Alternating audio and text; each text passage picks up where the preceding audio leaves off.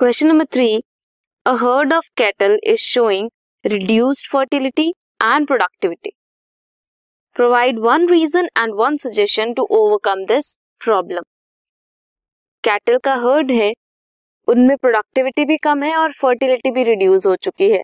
Reason might be continuous inbreeding और inbreeding depression we would suggest that breeding mating करवानी चाहिए same breed के unrelated superior cattle की। Unrelated कैसे? जिनका कॉमन इंसेस्टर ना हो up to four six generation a single outcross cross can restore its fertility so mating करवानी चाहिए सेम ब्रीड के अनरिलेटेड सुपीरियर कैटल्स की। This was question number three